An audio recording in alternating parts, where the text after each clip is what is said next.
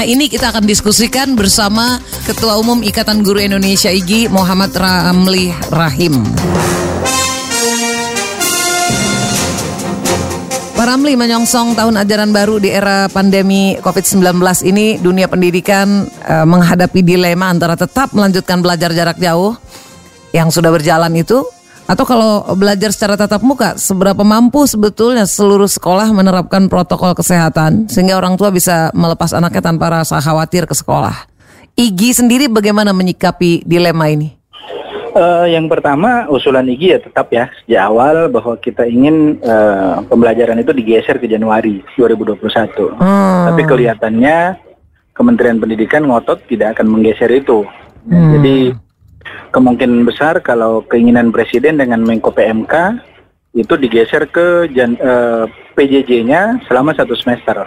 Hmm. Itu masa itu itu yang diinginkan. Hmm. Cuman persoalannya kita tidak melihat ada sesuatu yang dipersiapkan Kemdikbud untuk menjalankan PJJ selama 6 semester 6 bulan itu. Hmm.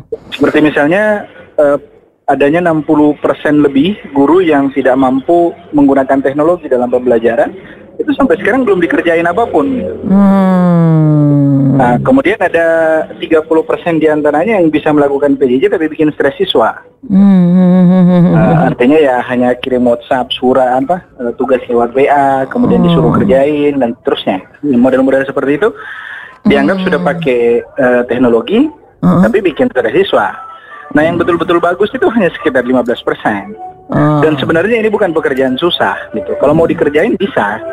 Hmm. Nah, nah pemerintah tidak menyiapkan ya. Hmm. Tidak, ini kita malah saya bilang di beberapa media kemarin Kementerian Pendidikan ini seperti kementerian terserah gitu. Hmm. hmm. Kenapa Wah. kementerian terserah? Karena tidak ada upaya.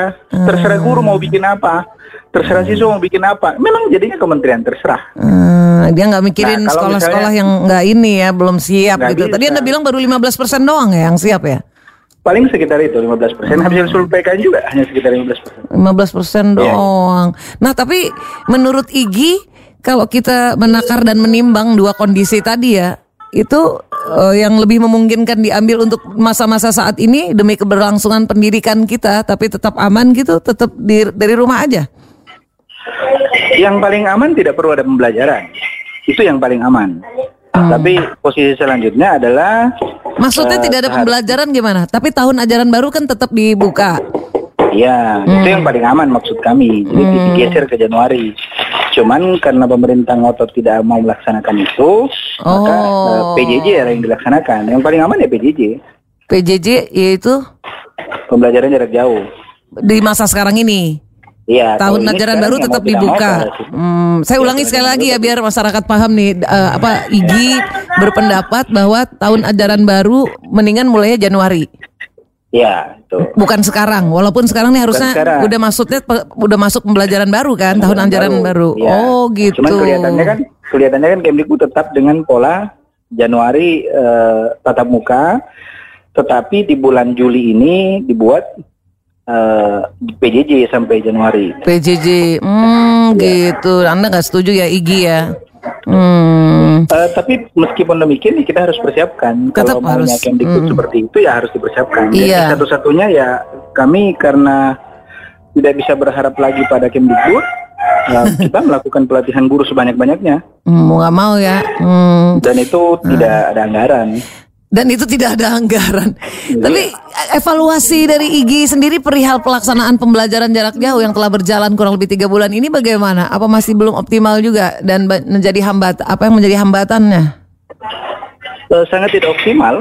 Sangat. Uh, di masa new normal jauh lebih parah lagi karena uh, gadget yang selama ini digunakan oleh siswa adalah milik orang tua.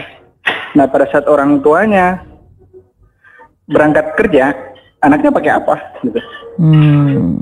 Jadi yeah, ini yeah. jauh lebih parah dibanding masa uh, dulu uh, eh, PSBB misalnya atau hmm. orang tua tinggal di rumah, anak juga di rumah. Hmm. Mereka bisa gunakan gadget orang tua. Hmm. Sekarang masalahnya gadget itu dibawa orang tua ke Iya. ke tempat kerja gitu. Iya, iya, iya. iya. Oke, berarti um, pemerintah tetap akan uh, membuka tahun ajaran baru uh, di bulan Juli 13 Juli Ya. Dan kelihatannya akan seperti Dan IGI tapi sudah uh, menyiapkan blended learning betul Pak sebagai solusi dalam uh, satu-satunya cara kami harus siap karena kalau kami tidak siap apa jadinya negeri ini gitu. Bisa dijelaskan nggak Pak blended learning IGI persiapannya kayak bagaimana di masyarakat pendengar kita, radio? Kita hmm. dalam tiga bulan ini sudah membuat lebih dari 1.400 pelatihan. Hmm. Itu pun masih tidak cukup ya karena hmm. banyak guru yang masih malas ikut pelatihan karena tidak ada arahan dari Kemdikbud gitu. Hmm. Oke. Okay. Jadi sudah tidak bikin pelatihan, tidak ada arahan pula gitu kan? Iya, yeah, yeah, oke. Okay. Nah selanjutnya, mm -hmm. uh, maka blended learning ini menjadi solusi kita. Kenapa blended learning kita? Ya harus ada penggabungan pembelajaran tatap muka dengan uh, pembelajaran di dunia maya. Hmm, harus ada tatap muka. Mix ya. Hmm. Ya, tatap muka akan dipaksakan oleh pemerintah terutama di daerah-daerah zona hijau ya. Mm -hmm. Dan itu sebagian udah jalan. Mm -hmm. Hmm. Nah, kalau misalnya tatap muka lama, itu bisa membuat imun siswa menjadi rendah. Karena imun siswa menjadi rendah, maka dia sangat rentan terpapar COVID-19. Hmm. Dan terpapar uh, bisa mengakibatkan menurunnya kondisi kesehatan. Hmm. Karena itu, belajar di sekolah tidak boleh lama. Ya hmm. paling berapa jam doang? Uh, hmm. jam gitu. Hmm. Kemudian dilanjutkan di jaringan dalam jaringan. Yeah. Tapi sebelum masuk dalam jaringan, guru-guru itu sudah membuat materinya mm. dan disimpan di internet. Mm. Okay. Ya model seperti uh, layanan berbayar itu, tapi guru yang buat bukan bukan dibuat oleh para layanan belum berbayar itu. Mm. Ini IGI semua yang fasilitasi ya, IGI yang. Jadi guru-guru IGI sudah bisa melakukan itu. Mm. Oke. Okay. Hmm, kalau anda bicara guru nih berarti untuk uh, semua ya wilayah Indonesia ya? Yang ada? Uh, seluruh Indonesia. Indonesia. Kami punya pengurus lengkap 34 provinsi, hmm. 500 kabupaten kota. Hmm. Oke. Okay. Nah, uh, kalau bagi IG sendiri kan segala sesuatu ada blessing in disguise-nya ya. Harusnya menurut Anda uh, hikmah dari ini apa yang bisa diambil nih untuk IG? Hikmahnya guru-guru malas dan guru-guru konservatif yang tidak selama ini tidak mau belajar itu sudah mulai mau belajar. Ada hikmahnya tetap. Harapan Igi sendiri apa sih pada Kemendikbud sebetulnya dalam situasi seperti ini? Berbuatlah. Kita tidak melihat ada sesuatu yang dibuat Kemendikbud. Tidak ada sama sekali. Bahkan konon kabarnya menteri lebih banyak di Singapura dibanding Indonesia. Padahal menterinya udah anak muda banget loh dipilih yang mengerti situasi. Iya maka itu kita kita sebenarnya dalam kondisi ekspektasi yang sangat tinggi. Ternyata menterinya nggak bikin apa-apa. Hmm. Menurut pandangan Igi.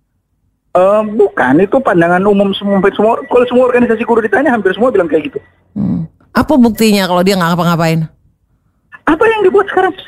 Hmm. Justru buktinya adalah apa yang harus dibuktikan oleh Kemdikbud. Wah, ini berat juga kalau begini caranya. IG aja mengatakan ya, makanya, demikian. Makanya kita hmm. bilang kemarin seperti Jawa Pos. Hmm. Itu nulisnya sudah kementerian terserah gitu. Hmm. Karena memang seperti itu kondisinya. Wah, gawat ya. Tapi kan kita nggak boleh putus asa kan, Pak Ramli? Nggak bisa. Kita harus mengambil langkah. Makanya hmm. kita mengambil langkah di luar dari kementerian karena nggak hmm. bisa kita berharap. Hmm. Tuh begitu Pak Ramli yang jadi menteri dulu ya. baik baik. Jadi tapi kita tahu kondisinya gimana uh, uh, apa upaya IGI juga inisiatif dan lain-lain. Terima kasih banyak Pak Ramli sudah iya, iya, berbicara. Ya, ya, Sampai jumpa. Pak Ramli. Sukses. Ya, ya, ya. Mitra Idola Ketua Umum Ikatan Guru Indonesia IGI Muhammad Ramli Rahim.